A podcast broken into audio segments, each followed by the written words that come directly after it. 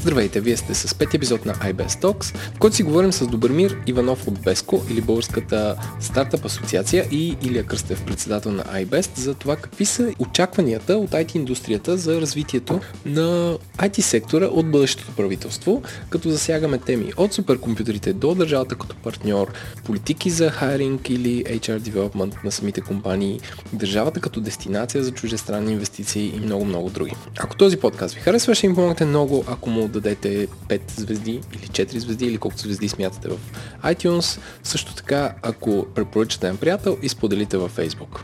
Благодарим ви! Компанията SoftServe беше прията в програмата на Google Cloud Advantage Partner. Можете да видите какви предимства има новия сертификат, като проследите линка в бележките на шоуто. Българската IT компания Pulpros и германската EC4U подписаха споразумение за сливане. Новото дружество ще има повече от 1400 служители в 25 офиса и 11 държави. Сделката е подкрепена от компанията за частни капиталови инвестиции Silverfleet Capital, която ще има мажоритарен дял в обединената организация. Очаква се сделката да бъде одобрена в рамките на 2 месеца от регулаторните органи на България, Германия и Швейцария.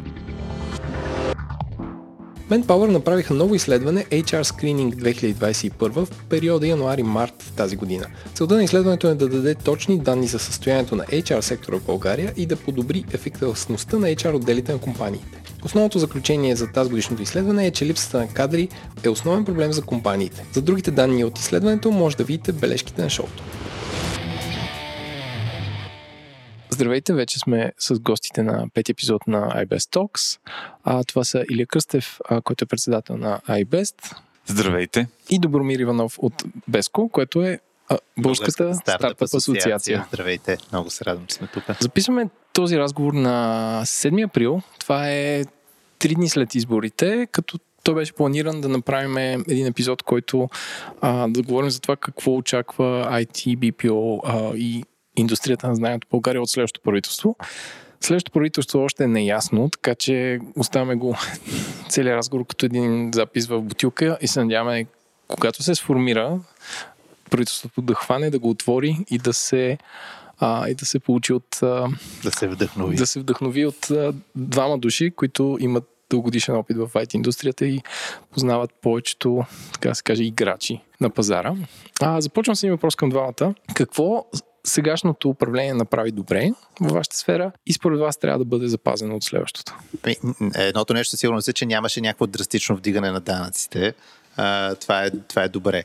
А, друго е от наша гледна точка, особено на Българска стартъп асоциация, то ние се създадохме по време на съществуването на това правителство. Тоест да ви запазят. Не, не, не, не сме унищожени, нали? Не, шегувам се. А, съществено е, че ние когато стартирахме Беско, ситуацията беше, това беше преди 3 години и половина, а, значи, нали, стартъп, като кажехме някъде в институциите, ни питаха, ма има ли такива с понад двама човека?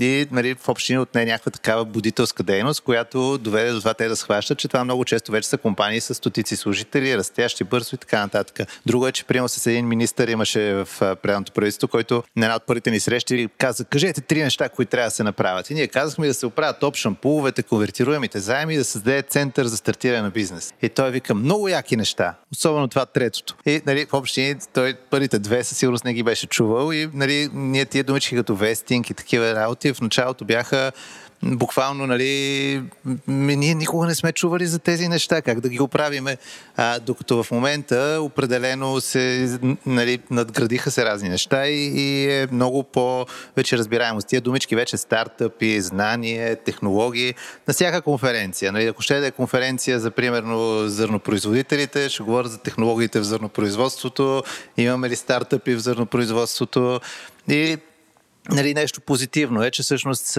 целият този, поне речника, говоренето се стана познато за много политици, за институциите, администрацията и това е добре. Добре, данците и, а, как се каже, образоването на правителството в да. вашата. Да. Плюс, нали, от наша гледна точка нещо хубаво е. Примерно, ние се борихме за законодателни промени. Част от тях станаха. Има го БИМ, пазара работи.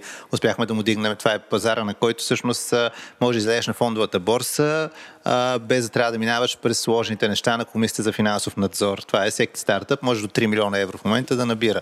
И при едно, че се създаде и работи от друга страна, има прага беше един, дигна се на 3 милиона. Това беше добре. А, в, в, в Народното събрание беше гласувана старта визата. Това беше едно от хубавите неща. Имахме комисии, които правихме за много промени в други закони, които вярваме, че сега следващия парламент ще бъдат довършени и се свърши доста работа. С агенцията малки и средни предприятия свършиха много неща. Създаде се експортен хъб, който да помага на компаниите, които искат да излизат на, нали, на глобални пазари. Така че нали, стъпка по стъпка, от гледна точка на правителство институции, се случиха неща и, и има някакси даже скорост на ускоряване на края, така позитивно според нас. Ако се запази, може да станат следващите месеци много хубави неща. Илия? Аз няма да, няма да повтарям добри, но наистина в последните няколко години или последните две в най-голяма степен, България или а, правителството на България почна да говори така по, поне когато говорим за маркетинговата част и пиар частта, почна да говори се повече за високи технологии, продукти с добавена, висока добавена стойност и така нататък. А, така че а, това, което е по отношение на комуникация и налагане на, на някакви теми, да кажем, че почна да се случва по адекватен начин, поне публично. От там нататък, нали, добри избори някои от нещата. А, от там нататък всъщност повечето неща, които трябва да се случват, се случват в бъдещето, защото или се случват твърде бавно, или въобще не стартират а, по начина по който трябва и с скоростта, която е необходима, за да бъдем наистина дестинация, която заслужава по-голямо внимание. А, втората област, която съм дефинирал е за така наречен развитието на човешките ресурси, хайринг и така нататък. А, може би, или да започнеш ти, според тебе как искаш следващото правителство да развива пазара на работна ръка? От една страна за средно образование висше образование, от друга може ли компаниите да, да иземат тези функции те да бъдат училище за кадри? Сега, ако почнем с средното образование, това всъщност е нещо, което със сигурност последните няколко години беше направено доста за средното образование. Нали, това трябва да си, го, да си го признаем и да го приемем за някакъв успех. Там също има много други неща, които трябва да се случват, но а, има стъпки напред по отношение на средното образование.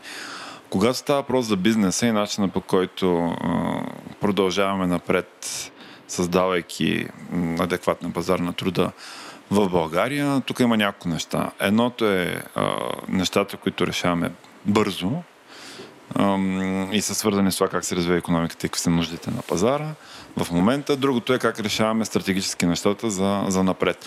Те неща аз смятам, че трябва да се правят заедно по очевидни причини.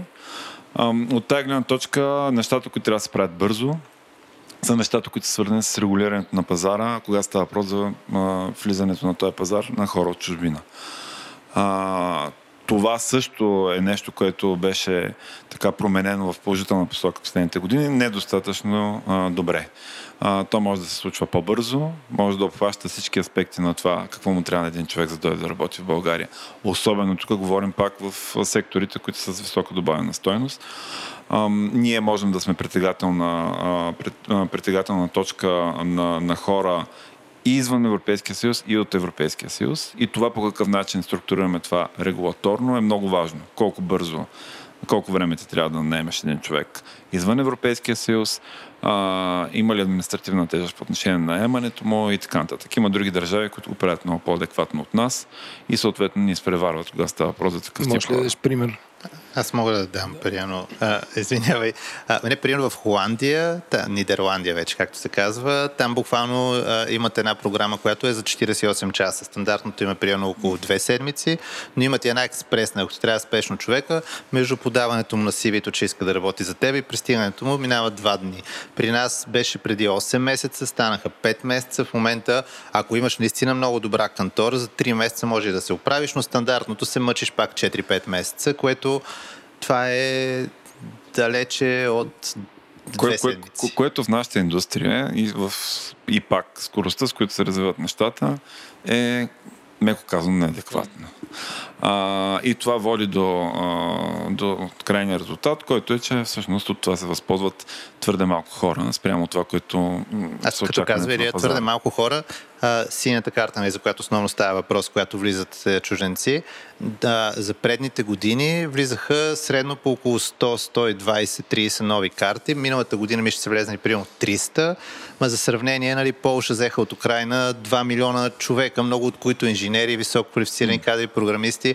Нали, ние недостигане в IT индустрията е нали, в размер на десетки хиляди хора, може и нали, 100 хиляди човека, ако дойдат, най-вероятно ще има къде да отидат да работят. А и ние, нали, като си говорихме там Microsoft, тия теми, що не ги привличаме, всъщност ние колкото повече хора имаме високо квалифицирани, толкова повече ще се отварят нови работни места, ще се отварят нови компании, ще привличаме чуждестранни компании, те имат нужда от хора. Така че няма да останат хора без работа. В момента недостига е на хората. Така че трябва да съвсем различна да е скоростта, с която се случва целият този процес. Това е по отношение на едната част, свързана с а, мерки, които са необходими в някакъв, в някакъв по, по-къс срок. А, друга част от тези мерки са свързани с това, което ти спомена. По какъв начин всъщност балансираме образованието в образователната система и това, което се случва като тренинги в, в компаниите.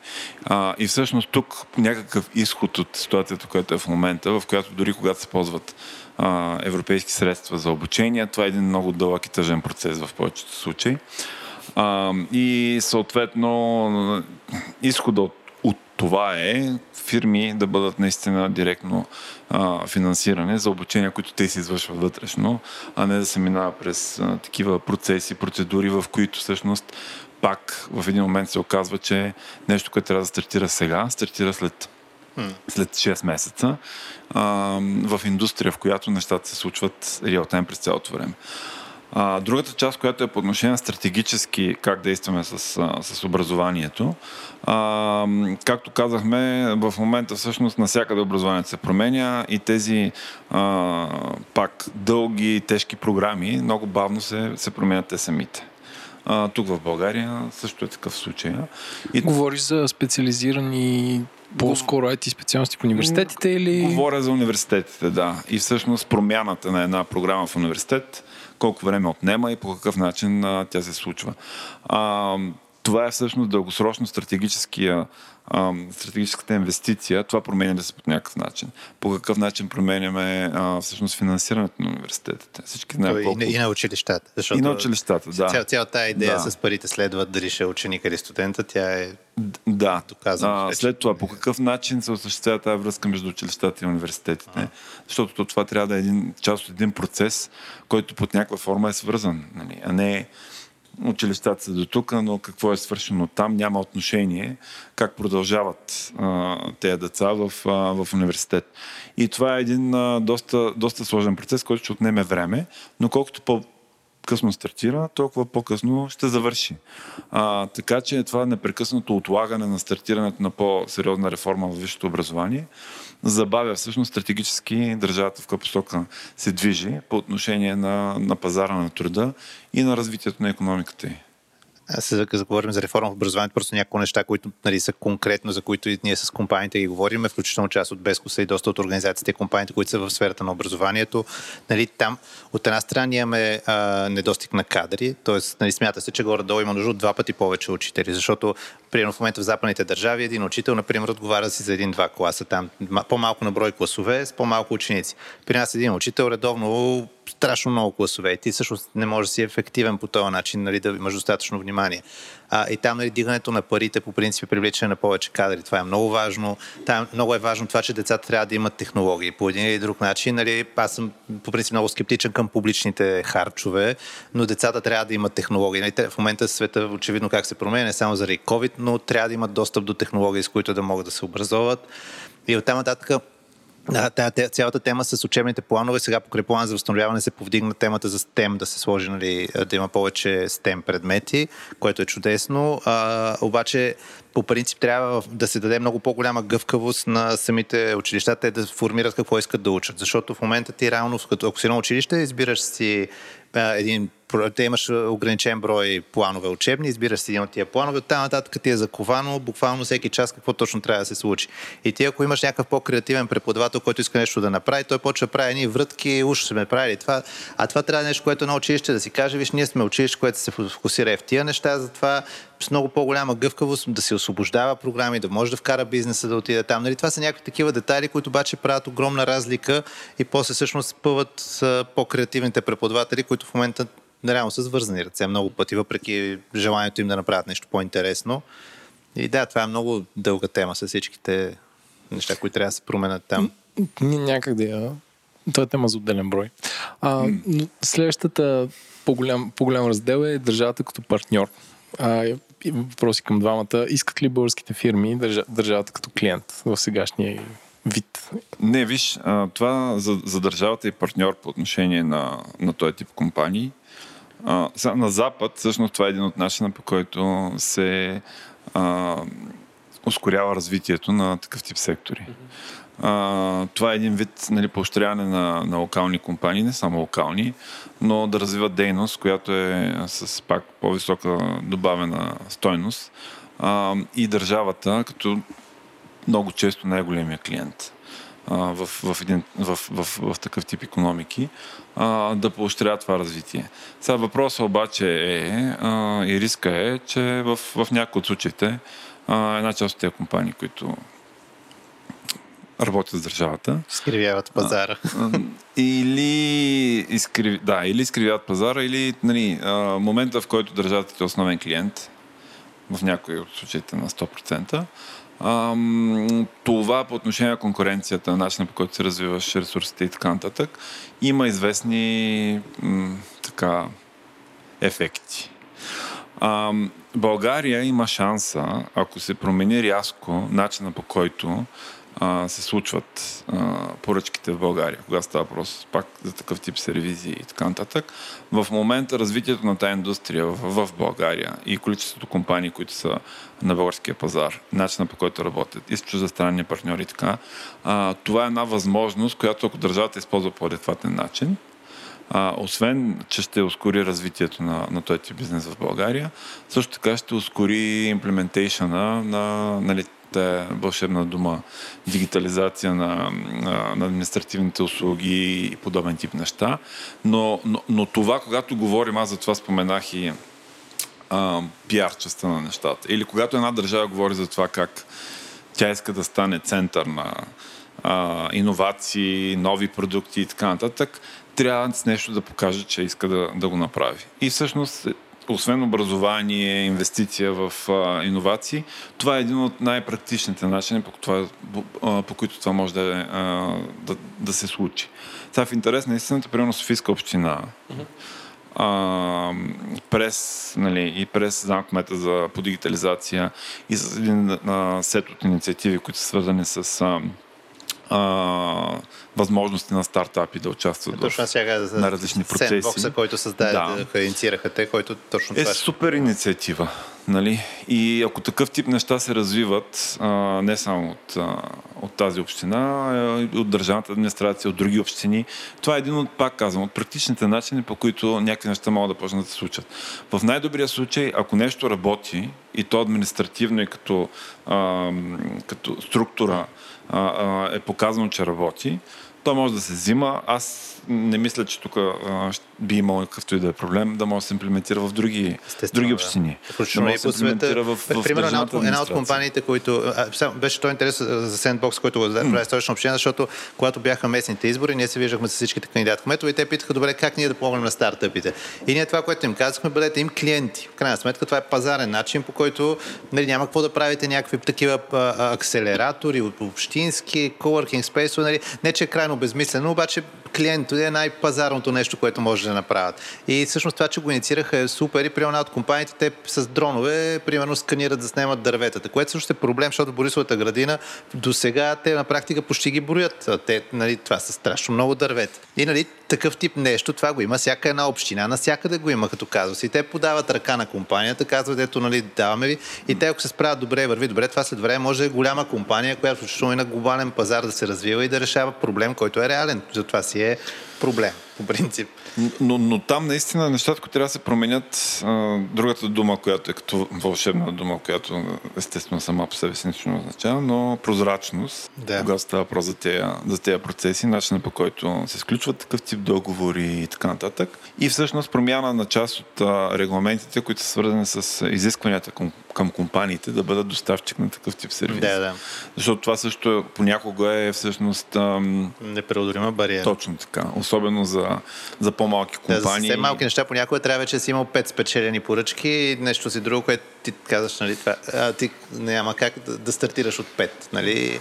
А, но иначе, а, по принцип, най-хубавият клиент за всяка една компания си е частния клиент. В смисъл, това е да стигнеш до този момент е най-sustainable а, но е факт, че огромна част от парите минават през държавата. Или ще е по обществени поръчки, някакви други видове публични средства или пък подизпълнителна фирма, която е с обществен поръчка с много от парите в държавата и е тема по принцип. А иначе аз тук, за да вкарам нещата в една съвсем така, понеже нали, каза, че това, ако някой успее да го чуе, който е от управляващите, би било супер. Но една посока на мислене просто да вкараме е, че нали, в Штатите, в Израел, в Южна Корея, тия държави с многото иновации, които нали, много хубаво се развиват, там по принцип тяхната отбрана, нали, военните, те също имат доста ключова роля в а, развиването на економиката.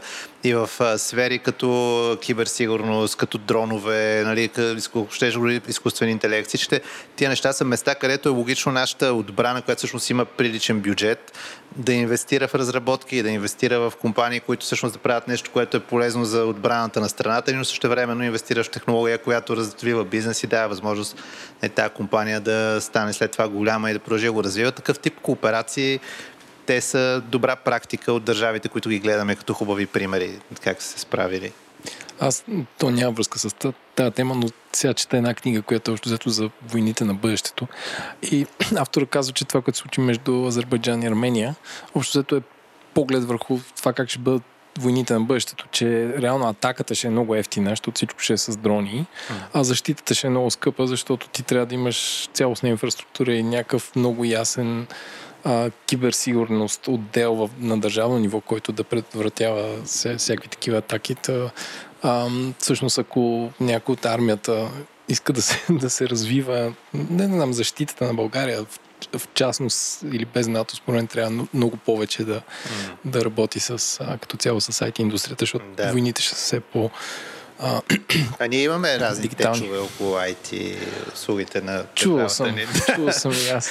А, втор, втор ред на мисли, държавата трябва ли да промени начина по който а, модел на финансиране и подпомагане на предприемачеството, освен, а, освен очевидно някакви части от нея да станат клиенти на нови компании и да не чакат да са завършили 16 проекта. Е, ние си имаме конкретно адженда по този въпрос. Значи, набързо. Да, набързо. В момента България, нали, фондовете за дялов и рисков капитал, това е добър начин да се финансират технологични компании в ранна и не чак толкова ранна фаза. А, по принцип, early stage парите в ранната, най-ранната фаза, те са си публични. През European Investment Fund, през сегашния фонд на фондовете, нали, те най-често са публични средства.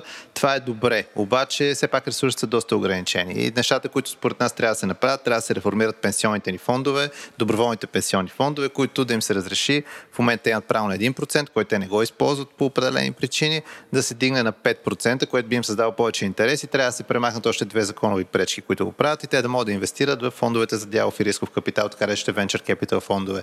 Това нещо може да отпуши над милиард и половина инвестиции за цялата общност.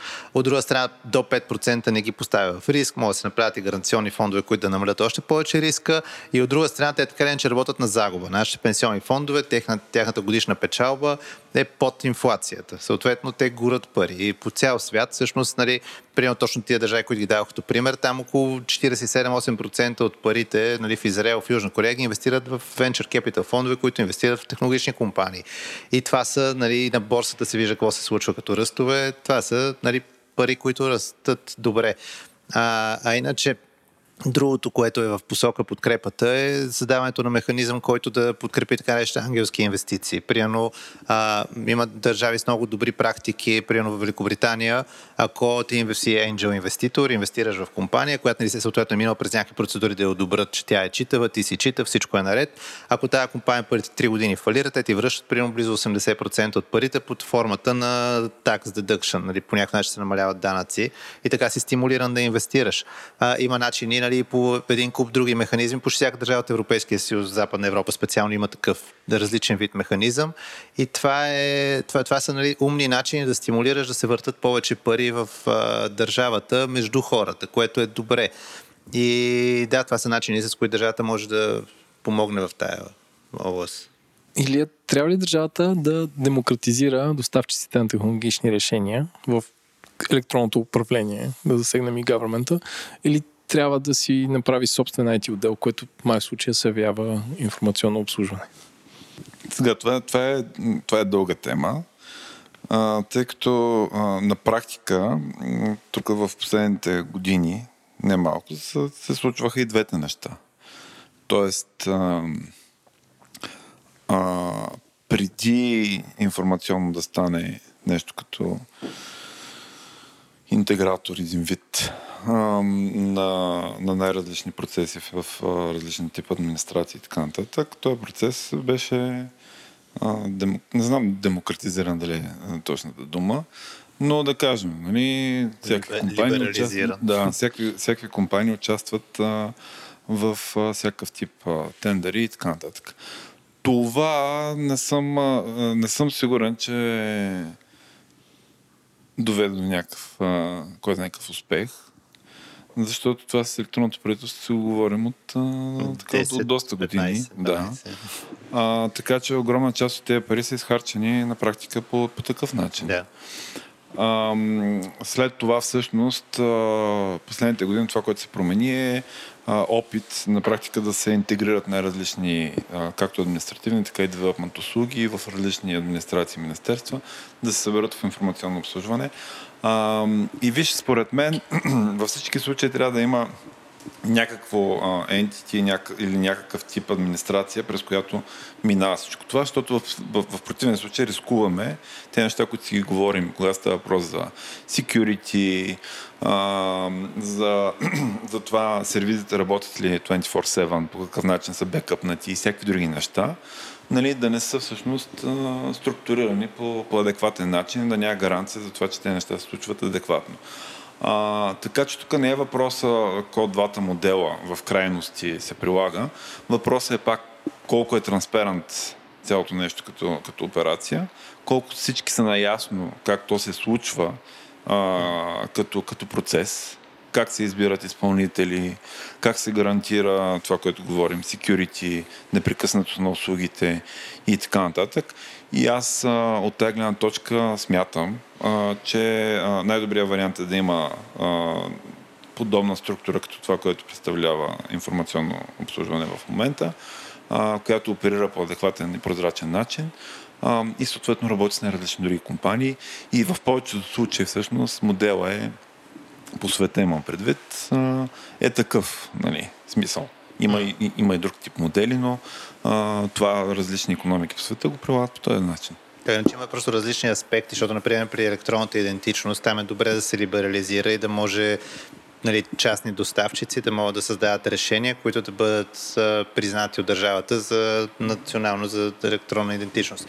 Така че има различни услуги, за които е добре да е либерализирано, има процеси, за които може би това е по-добрия начин. По принцип тук е и темата свързана с трябва да има Министерство на IT, нали, въобще, защото от една страна като индустрия това, ние имаме Министерство на туризъм, Министерство на земеделието, IT е най-бързо растяща индустрия като индустрия. От друга страна тя не е само нали, такава самостоятелна строителна индустрия, тя, тя, тя има влияние върху всичките останали индустрии. И по принцип има логика от някъде се зададе адженда и някой да носи отговорност всъщност каква е посоката и това нещо как се имплементира нататък. Има и рискове, защото това нещо е смислено при правилна адженда и при правилен екип и правилни хора и правилен човек.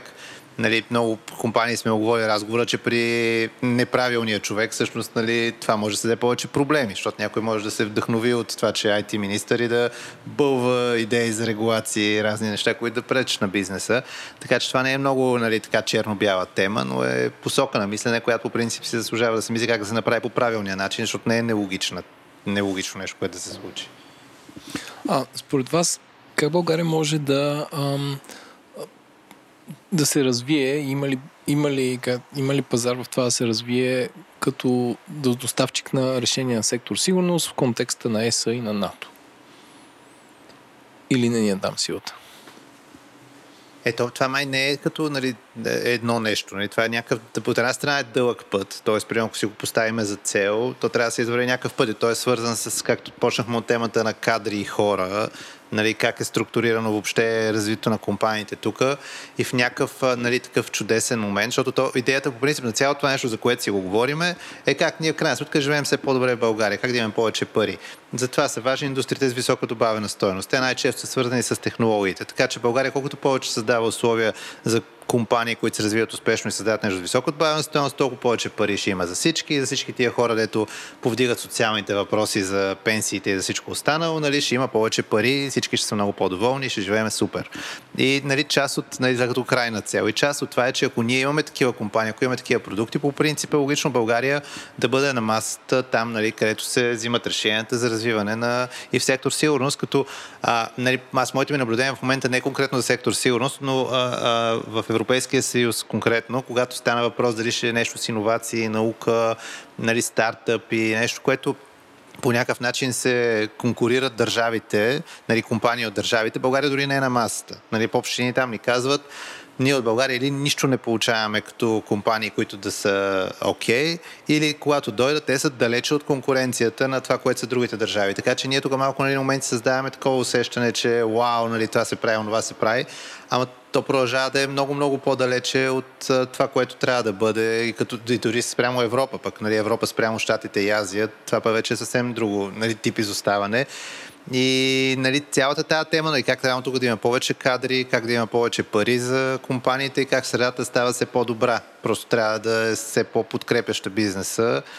Е, това са много такива първи стъпки, от които трябва да се тръгне с един дълъг път и след това може ние да сме супер яката държава, дето нали, предлага компании с продукти и услуги, дето решават проблемите на целия Европейски съюз. Би било супер, като дойде и този момент.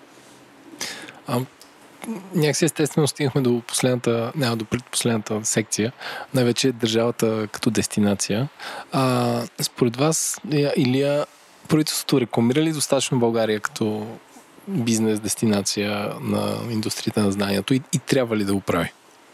Дост... Достатъчно не. Но сега, той отговор с достатъчно не, нали, би бил сам по себе си доста недостатъчен.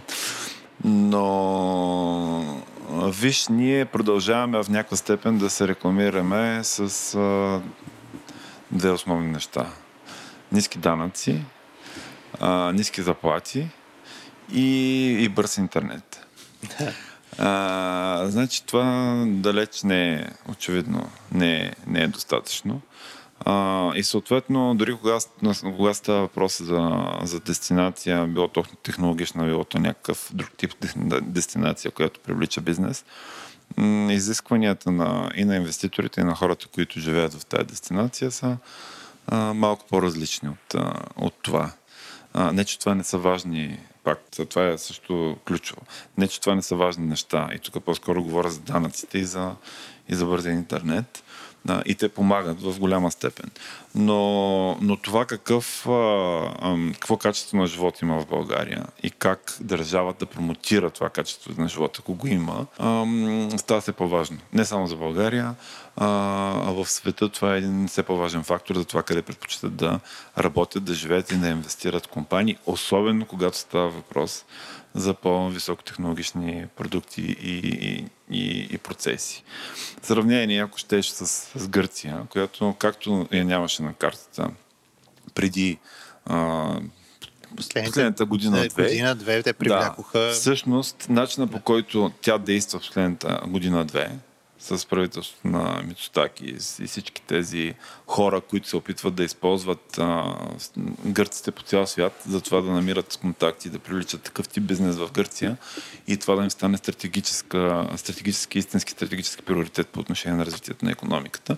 Ти си представи сега, имаш Гърция, и имаш България и имаш някакви IT компании, нали, които си избират а, къде да, да, да инвестират и къде ще могат да привлекат повече хора, които да работят в тези локации. Не просто от самия пазар, а това, което говорихме преди малко. Защото всичко е стоки, хора, mm-hmm. нали, а, пари. В Европейския съюз трябва да може да се да преминава от една държава в друга. Това дългосрочно, нали, по отношение на качеството на живот, а, така ще не бъде по-трудничко на България да се състрадаваме с Гърция. А, твоята теория е, че понеже качеството на живот в Гърция е по-високо и това привлича повече инвестиции, защото просто е е по-добре да се живее там. А, то, то, то, или... то, виж, а, не, това не е достатъчно, нали, естествено. Но когато се комуникира по адекватен начин, и ти го използваш като част от стратегията си да привличаш на други компании, в контекста на това, че ако тези компании оперират в Гърция, те самите по-лесно ще могат да дърпат от съседни държави, от други локации хора. Особено говорим за големи инвеститори. Нали? Говорим примерно за 10-20 хиляди души. А, всъщност, преди, всъщност преди три месеца или какво Microsoft ме обявиха, че правят ами огромен исках, център в Да, аз не исках да влизам в защото има доста компании, които Тесла включително имат един R&D център okay. малък там. И, нали, и Amazon, Amazon също наскоро казаха. Да. Ма те са от най-известните, те не са само те. Има още много други големи компании, които са там пак. Да. И всъщност ние от, от риска по отношение на България в този контекст е, а, че от един център на, на такъв тип а, компании, индустрия и така нататък на Балканския полуостров и в Юго-Источна Европа като цяло, има риск нали, и комуникационно, и през инвестиции и позициониране на други държави, а, има риск ние да загубим това предимство. И другото, което казвам, е, че това предимство не е просто нали, биене в гърдите, ние сме център на, на, на IT индустрията, на сервиси индустрията и така нататък, а, а, а всъщност около това комуникационно какво слагаш като привлекателност за държавата ти. Култура, туризъм, начин на живот, чистота на въздух. А, образование, и, и здравеопазване, тия хора, те имат деца, семейство, интересува и къде ходят. И това става все по-важно ние някакси не съм сигурен, че като общество изцяло го разбираме. Като общество може да го разбираме, не, не винаги всъщност правителство и управляващи го разбират, а, но хората могат да избират къде да живеят. И това не е задължително, е държавата, в която са се родили а, и съответно цялото общество има някакъв ангажимент към това да се опита да запази хората в България, не като ги прави длъжни да се чувстват горди българи, а като им създава условия, през които те да имат добър живот на мястото, където са се родили и което в крайна сметка има родина и има смисъл за тях. Аз под този въпрос, а, понеже каквото и решение да се взима, то трябва да е част от цяла визия, която трябва да се постигне. Просто не може да се правят неща на парче. За пример мога да дам, примерно преди няколко месеца ни бяха потърсени от една държавна институция. Искаха да вкарат едни така добри пари, за да направят видео, което да рекламира стартъп общността, за да го въртат това видео в Silicon Valley, в coworking спейсове. И ние им казваме, добре хора, първо, според вас, кой ще седи в Silicon Valley Coworking Space и ще види и ще каже, о, бърз интернет и, примерно, как ще дойде в България? Аз съм бил в ситуация да си търся инвеститор от Штатите. Значи, момента, в който кажеш, че си от Европа, разговорът рязко се влушава, а вече Балканите и България, нали, няма такъв разговор. Това нали, не съществува такъв... Просто бранда на целия регион, не само на България, защото нас интересува целият регион да се развива. Нас не интересува някой след примерно 20 години, като чуе за Балканите, да си каже, ей, иновации, технологии, нали, умни хора. В момента, като чуеш Балканите, нали, ти се свива сърцето, ако си нали, така сериозен инвеститор.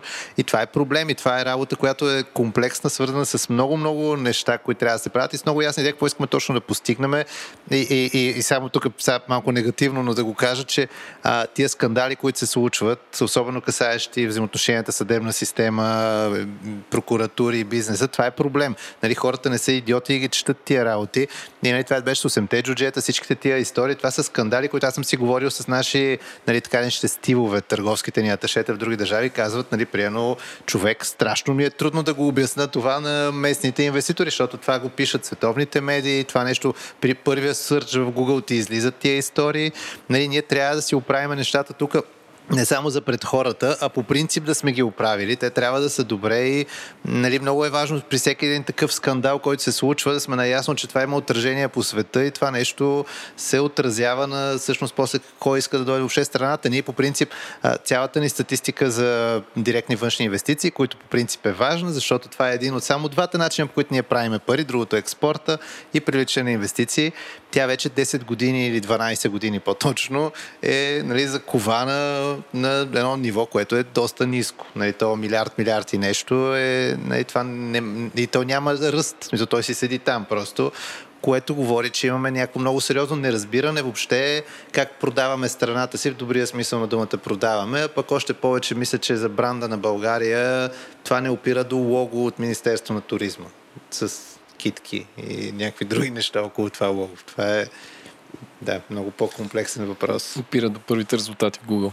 А, добре, един финален въпрос. А, за какво бихте ползвали всеки от вас, ако ви дадат ключовете към българския суперкомпютър?